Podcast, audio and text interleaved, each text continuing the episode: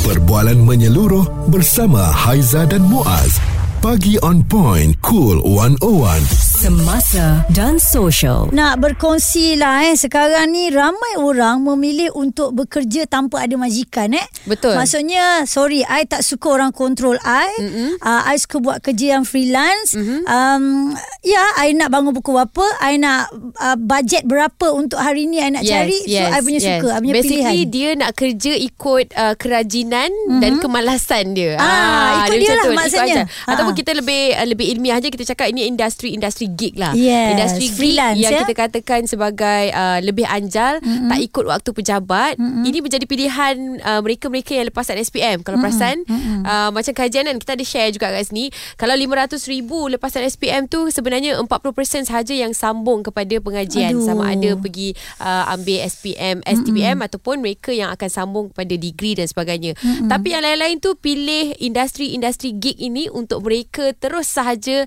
um, mendapat gaji. Yes, dia Ah. dia dia dah tak nampak maksudnya ah, lepas habis belajar nak kerja yang. Ah. maksudnya nak sambung lagi Ya. ke tak dia terus nampak Ya. ah nak cari duit lah. Ya, dan Terus mereka lah. tak nak ambil risiko. Macam hmm. contohnya dah ambil engineering, ada ke nanti kerja dalam bidang engineering? Sebab Hmm. kita nampak sekarang ni pun dah lambatkan uh, apa lepasan ijazah dalam bidang tersebut. Yes, so ada yang tak nak fikir macam tu. Ya, ada yang ada keluar engineering punya apa orang kata lepasan. Ah. dia dia dekat situ tetapi dia dapat kerja yang luar sikit daripada apa yang dia belajar kan. Ya, Okey, ya. sekarang ni bila kita cerita tentang pekerja ekonomi gig ni, kita nampak kat situ benarkah dia tak ada career progress, progression? Maksudnya peningkatan dalam career tu tiada. Uh, masih lagi nak uh, berada di tempat yang sama sedangkan mm-hmm. kita lihat mm. ini uh, hanyalah satu pilihan sementara saja. Betul betul hmm. kalau sebelum ni kan kalau kita tengoklah uh, industri gig yang mungkin kita boleh lebih fokuskan kepada mereka hmm. contohlah mereka yang bawa piheling ni kan Yap. mereka yang hantar makanan dan sebagainya kalau tengok pada satu ketika yang masa PKP dulu tu Mm-mm. Wow. memang uh, Mantap. Dia orang paling Seorang kaya. boleh buat 6000 7000 sebulan Betul. Haiza Mm-mm. jadi bila kat situ ada satu tawaran yang cukup baik mm-hmm. untuk mereka mm-hmm. ramai pula yang kena buang kerja disebabkan ada company-company yang terpaksa buang orang Yap. terus sahaja tanpa fikir banyak tak apa kita masuk dalam industri gig ni untuk teruskan untuk survive pada ketika tu Itulah pilihan yang Ah, paling tepat sekali betul? mereka buat waktu ya, itu. pilihan yang tak perlu bawa resume lah orang kata kan nak pergi ke tempat company-company lain kena bawa resume kita kena interview semula tapi untuk ini mereka terus sahaja mendapat kerja dan mungkin uh, dapat terus gaji yang mereka boleh survive untuk tanggung uh, komitmen pada ketika itu kita tengok kemahiran yang perlu mereka ada adalah pandai buat motor. ya Lepas betul tu telefon je ada kat tangan. Dah Ya, senang nak digital je semua sekarang ni, yes, kan? kan? Cumanya sekarang ni kita nak bawakan isu ini uh, nak tanyalah kepada anda pendengar-pendengar Cool 101 mungkin ada di antara anda adalah rider juga kan yang memang um, menjadikan ekonomi gig ini 100% kerja anda tetap. Betul. Maknanya anda tak ada kerja lain dia mm-hmm. memang 24 jam inilah dia. Ya. Um, adakah anda rasa ianya akan berkekalan dan Betul. sampai bila anda nak berada di situ anda tak nak uh, cuba untuk pekerjaan lain Ah. yang lebih menjamin pendapatan anda itu tetap. Responsif menyeluruh tentang isu semasa dan sosial. Pagi on point bersama Haiza dan Muaz. Di Cool 101. Uh, dalam Malaysia sekarang ni ni memang mm-hmm. tengah popular gig ekonomi. Betul. Orang bekerja sebagai uh, penghantar makanan lah terutamanya P-hailing kita panggil. Mm-hmm. Mereka memilih pekerjaan ini nampaknya dah jadi macam satu pekerjaan tetap. Sedangkan kita tahu ini kita tak boleh jadikan ia untuk jangka masa yang lama. Hmm, kerana ramai yang mengatakan tentang bagaimana uh, gig ekonomi ini tidak memberi career progression kepada Yup. kita semua. Mm-hmm. Maknanya tidak ada jaminan. Malah sebenarnya kalau kita nak kongsikan di sini, mm-hmm. tak ada akta pun yang boleh membantu mereka jika ada uh, penanda arasan. Contohnya perkara-perkara yang boleh membolehkan pekerja ekonomi gig ni menikmati manfaat seperti mana pekerja di bawah definisi undang-undang yang lain mm-hmm. untuk undang-undang buruh di Malaysia. Ya. Uh, itu yang paling mm, merisaukan Susah sebenarnya. lah. Susah lah. Mm-hmm. Kalau contoh uh, tidak ada tetapan gaji minimum, kes-kes yang melibatkan uh, kebajikan-kebajikan mereka yang berada dalam industri gig ini juga tidak dijamin mm-hmm. kerana dah pun dinyatakan memastikan uh, tak ada lagi uh, mereka yang berada di dalam ekonomi gig ini mm-hmm. tidak termaktub di bawah ataupun definisi undang-undang buruh di Malaysia. Hmm. Agaknya mungkin sebab dah sedap kot Mula-mula fikir untuk sementara je kan Tapi sebab dah sedap dapat payment yang begitu ya. Dan Ya. kita boleh Sambil-sambil tu kita pun bergerak Kita bebas ke mana-mana Ha, kan. lagi Ha. satu dia bukannya pakai macam kita nak kena fikir kan stres hari ni. Hmm. macam contoh kita setiap bulan nanti ada audit kat company kita kena fikir masuk meeting tak ada dah kan. Hmm. hari ni punya kerja hari ni punya penat esok kita akan kerja benda lain perkara Pakaian lain. pun tak ada masalah. Tak ada masalah. Ha, ha, kan? Yang kita kan? tahu hantar makan mungkin lah um, uh, hari-hari kita akan berjumpa dengan orang yang berbeza-beza. Hmm, tahu-tahu hujung bulan dapat gaji 4-5 ribu. Ya, lepas tu kan Ah. dia pergi hantar. Ui, aku hantar rumah Anim tadi lah. Ah, nampak Anim yang keluar kan. Okey, baik sekarang ni ada perkongsian daripada perunding kerjaya career expert Nick Faiz. Pada pandangan saya perlu dilihat uh, juga apakah jenis uh, pekerjaan gig yang diceburi.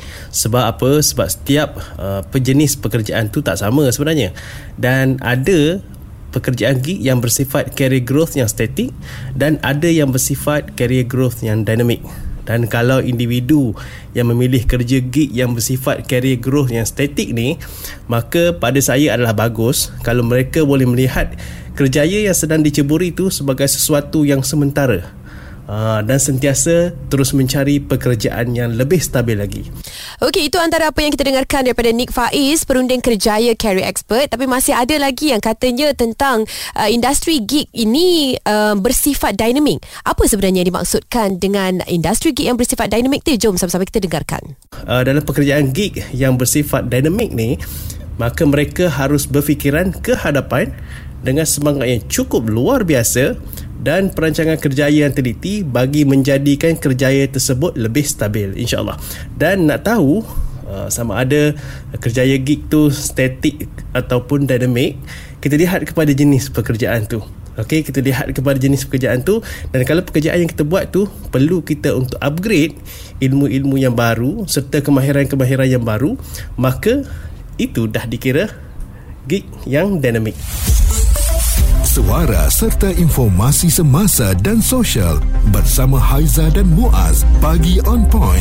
Cool 101. Apa yang kita bawakan untuk anda ini tentang kerjaya masing-masing lah. Ramai yang memilih untuk membawa P Ramai yang memilih untuk menjadi rider P-hailing. Okey. Kita panggil ekonomi gig lah eh. Yang uh, nampak gayanya untuk um, dia punya apa peningkatan dalam pekerjaan ini tidak pergi jauh. Hmm. Mungkin hanya 4 dan 5 tahun saja dan tak boleh dijadikan kerjaya tetap. Betul. Hmm. Ada setengah daripada kita sebenarnya kadang-kadang dah jadikan ianya sebagai pilihan terakhir untuk karier mereka. Hmm. Tak nak lagi cari uh, karier-karier ataupun bidang-bidang lain untuk mereka ceburi padahal yang bawa P-hailing ni background hmm. dia bukan calang-calang selalunya kan. Setuju. Lepasan ijazah mereka yang ada experience kerja dekat company-company ataupun syarikat-syarikat yang baik-baik hmm. tapi disebabkan uh, PKP satu hal, satu lagi dah selesa, hmm. dah berada dalam comfort zone. Tak payah fikir banyak, bulan-bulan kita bawa mungkin dah ada gaji yang kita rasakan okey,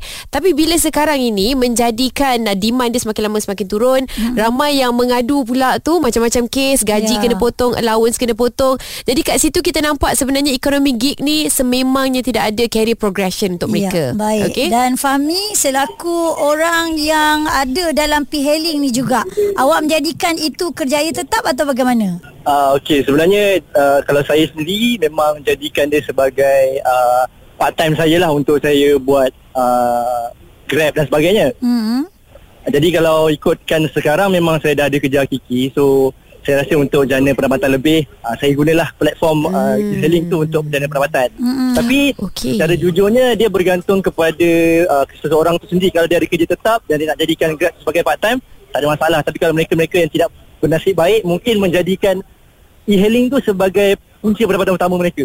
Hmm. Tapi, tapi Ah. perlu tak dia orang mencari juga pekerjaan lain, tidak tertumpu kepada hanya P-hailing saja? Betul, pada saya itu salah satu langkah yang baiklah untuk mencari pekerjaan yang lebih baik. Hmm. Tapi sekiranya masih belum jumpa dan sebagainya, tak salah kalau kita teruskan itu sebagai punca pendapatan kita.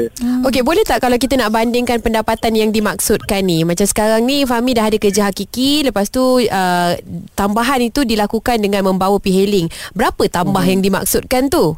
Boleh share? Roughly lah, roughly. Okey, secara jujurnya kalau saya sendirilah yang yang selalu tak nak kata selalu buat sangat tu tidak tapi memang setiap minggu tu memang kita keluar lah buat. Mhm. Ah, Hujung saya minggu, eh, hujung minggu. Ah betul, hujung Okey. minggu ataupun balik kerja ke ah, lebih kurang dalam 300 400 minggu tu boleh dapat ah, bergantung kepada kekerapan Okey lah kita juga Okey lah Ah, uh. Jadi mereka yang kalau Dulu Fahmi pernah bawa full time juga Betul, sebelum saya dapat kerja sekarang ni memang saya Mhm. antara yang bawa full time lah. Full time dapat berapa? Kalau ikutkan secara purata memang boleh cecah lah ribu tapi taklah seperti yang yang mereka-mereka sangka. Ah, macam tu. Dia bergantung pada kita punya uh, ke kerajinan. Ah, macam. Ah, maknanya awak yang boleh target lah berapa awak nak apa semua dalam satu minggu tu. Ah, ah, boleh kata begitulah. Ah, Hmm, Okey Fahmi boleh tak nak tahu Kenapa Fahmi cari kerja hakiki? Kenapa tak maintain je kerja bawa P-Hailing tu kalau gaji pun dah ribu-ribu, dah okey kan? Ya. Kenapa cari kerja yang lebih steady, lebih stable pada pendapat Fahmi? Okay, secara jujurnya saya sendiri pun antara lepasan uh, ijazah sarjana muda. Mm-hmm. So saya rasa uh, untuk saya gunakan ataupun orang kata balas balik apa yang saya dah belajar selama ni dengan cara saya mencari kerja yang berkaitan dengan apa yang saya belajar dulu. Hmm. Ah macam tu. So okay. di samping itulah saya buat uh, jadi perawatan part time ni. Hmm, Ya. maknanya tak naklah berada di zon selesa hmm. kan. Maknanya masih lagi nak meneruskan perjuangan dalam bidang yang dia dah ambil, dah belajar tu. Okey. Dan, dan betul. awak setuju tak kalau kita kata untuk uh, economic gig ni tak ada career progression? Uh, saya rasa kita tak boleh cakap macam tu lah sebab lain orang lain nasib mm-hmm. dia. So mm-hmm. kita kalau kita nak kata siapa yang bekerja sepenuh masa tu nak kata dia tak ada career progression takut kita yalah salah anggap pada mereka Ya. pula kan. Mm-mm. Mungkin nasib orang lain-lain. Yep. Uh, so nak kata tak ada career progression mungkin pada saya tak kot. Hmm. Still ada cuma kita tak nampak kat mana. Ya, belum sampai lagi dia punya rezeki kat Belum. tempat lain eh. Hmm. Perkongsian daripada seorang um, rider Yep. yang mana dia dah ada dua kerja sekarang Betul, eh. betul. Dia tetap bagikan masa juga hmm. yang part time dengan full time. Ya, dan saya rasa career progression yang kita harus faham dekat sini adalah bagaimana uh, melangkah lebih jauh lagi dalam career anda. Itu hmm. yang tak ada dekat situ mungkin. Tapi bagi mereka yang memang uh, rezekinya adalah di sana, hmm. uh, dah memang stable dengan gaji yang dapat daripada P-Hailing ini, kita tidak katakan anda harus menetapkan uh, uh, inilah ketetapan yang kemampuan yang dia ada. Mungkin tak ada lagi peluang-peluang yang lain. Mungkin ada, hmm. mungkin ada peluang itu kepada mereka. Cumanya nak katakan tentang jaminan ni. Yap. Jaminan kerja yang sampai bila mereka akan dapat peluang itu, hmm. sampai bil- bila mereka akan dapat gaji yang mereka dah tetapkan. Hmm. Sebab contohnya kalau 2 tahun dia bawa P-Hailing gaji dah 4000 bulan-bulan. Yap. Sampai pula tahun yang seterusnya mereka mungkin tak dapat lagi gaji yang seperti itu tapi komitmen masih sama. Hmm. Itu yang kita risaukan Ya, tentang betul. jaminan pekerjaan Tapi tu kan. mana yang hebat dan handal dalam kira-kira Ya. ni Nim kan dia orang pandai menyimpan dan sebagainya. Betul, dah mungkin tahu kan? ah dia ada buka pula lagi satu uh, perniagaan yang lain uh, untuk menambah lagi pendapatan mereka. Jadi apa pun kami doakan agar um, anda mencari rezeki dalam ekonomi gig ini sentiasa dimurahkan. Dan Amin, insyaallah ya insyaAllah. um, rezeki itu bertambah dan ada career progression di sana Perbualan menyeluruh bersama Haiza dan Muaz. Pagi on point, cool 101. Semasa dan social. Sekarang ni kita sambung sikit lagi tentang uh, pekerja ekonomi gig yang dikatakan tiada career progression. Kita ada Fahmi tadi antara seorang rider yang terlibat dalam ekonomi gig ni, mm-hmm. dia tak bersetujulah kalau kata tak ada career progression. Kita Betul. ada hak untuk memilih dan kata dia mungkin orang-orang yang tak ada lagi pekerjaan tetap tu, tu belum lagi mereka ah, belum lagi kan? rezeki Ah. sampai lah eh. Ah. Okey, itu pendapat daripada Fahmi yang pernah menjadi sepenuh masa hmm. rider dan juga sekarang ni dah ada kerja lain menjadi separuh masa pula untuk membawa P-Hailing ini. Hmm. Uh, berbeza sangat dengan pendapat Encik Muhammad Effendi Abdul Ghani selaku Presiden Kongres Kesatuan Sekerja Malaysia MTUC ni katanya sebenarnya keputusan kerajaan yang membenarkan belia seawal 18 tahun ni untuk bekerja dalam ekonomi gig merugikan negara. Tentang gig ni saya memang isu yang agak kritikal lah. Sekarang ni kita dah ada hampir satu juta lebih hmm. pekerja gig ekonomi. Hmm. Tapi uh, NTC kita tengok, tengok dari segi dua sudut lah. Sudut yang pro and con lah. Walaupun kerajaan ataupun pekerja kita tengok hari ni bila announce saja 18 tahun boleh buat gig ekonomi semua suka kan. Tapi sebenarnya di sebalik ke, dia kesuka tu sebenarnya kita menggalakkan uh, kita punya uh, pelajar tak nak belajar lagi dah. Sebab dia nak cash flow dia nak cash on the spot cash sekarang ni. Kan sebab sebab, sebab kita ada isu di kilang-kilang yang banyak pekerja tak nak buat lebih masa dah, tak nak buat time. nak balik nak buat gig ekonomi sebab dulu kita dalam tahun 2009 industri ini sebagai industri part time freelance kan. Tapi Hmm. now dah jadi macam tetap. Sebenarnya satu dari segi kerugian dari segi skilling skill mereka tu. Tapi apa yang kita concern sekarang ni tentang mismatch. Ketidaksepadanan tu berlaku makin lama makin tinggi. Mismatch tu menyebabkan kita kerugian dari segi mereka-mereka yang punya kemahiran yang tinggi tetapi bekerja dengan low skill. Anak muda hari ni dia nak fleksibel. Dia nak kerja pukul 10 dia nak masuk dia nak balik pukul 5 suka hati dia. Dia nak masuk pukul 9 ke pukul 10 dia suka hati dia. Ha, ini masalah kita Itu dia pandangan daripada Muhammad Effendi Abdul Ghani, Presiden Kongres Kesatuan Sekerja Malaysia MTUC. Uh, saya pasti pandangan-pandangan yang diberikan ini mungkin ada di antara anda yang um, tak bersetuju dan mungkin juga ada yang bersetuju kerana kita faham bekerja sebagai rider penghantar makanan, p-hailing ini pendapatannya ada turun naik ya. Betul dan kita harapkan juga agar belia-belia ataupun mereka yang berada pada fasa lepasan SPM ini membuat keputusan yang sebaiknya uh, dan uh, sedikit pencerahan daripada ibu bapa keluarga tu amatlah membantu mereka untuk buat keputusan lebih baik lah. Saya pasti kalau kita berada dalam situasi itu untuk survive uh, mereka akan ada satu judgement yang baik. Uh, kita ada kena ada keyakinan tu pada belia-belia kita. Hmm, Right? Alright. Responsif menyeluruh tentang isu semasa dan sosial. Pagi on point bersama Haiza dan Muaz. Di Cool 101.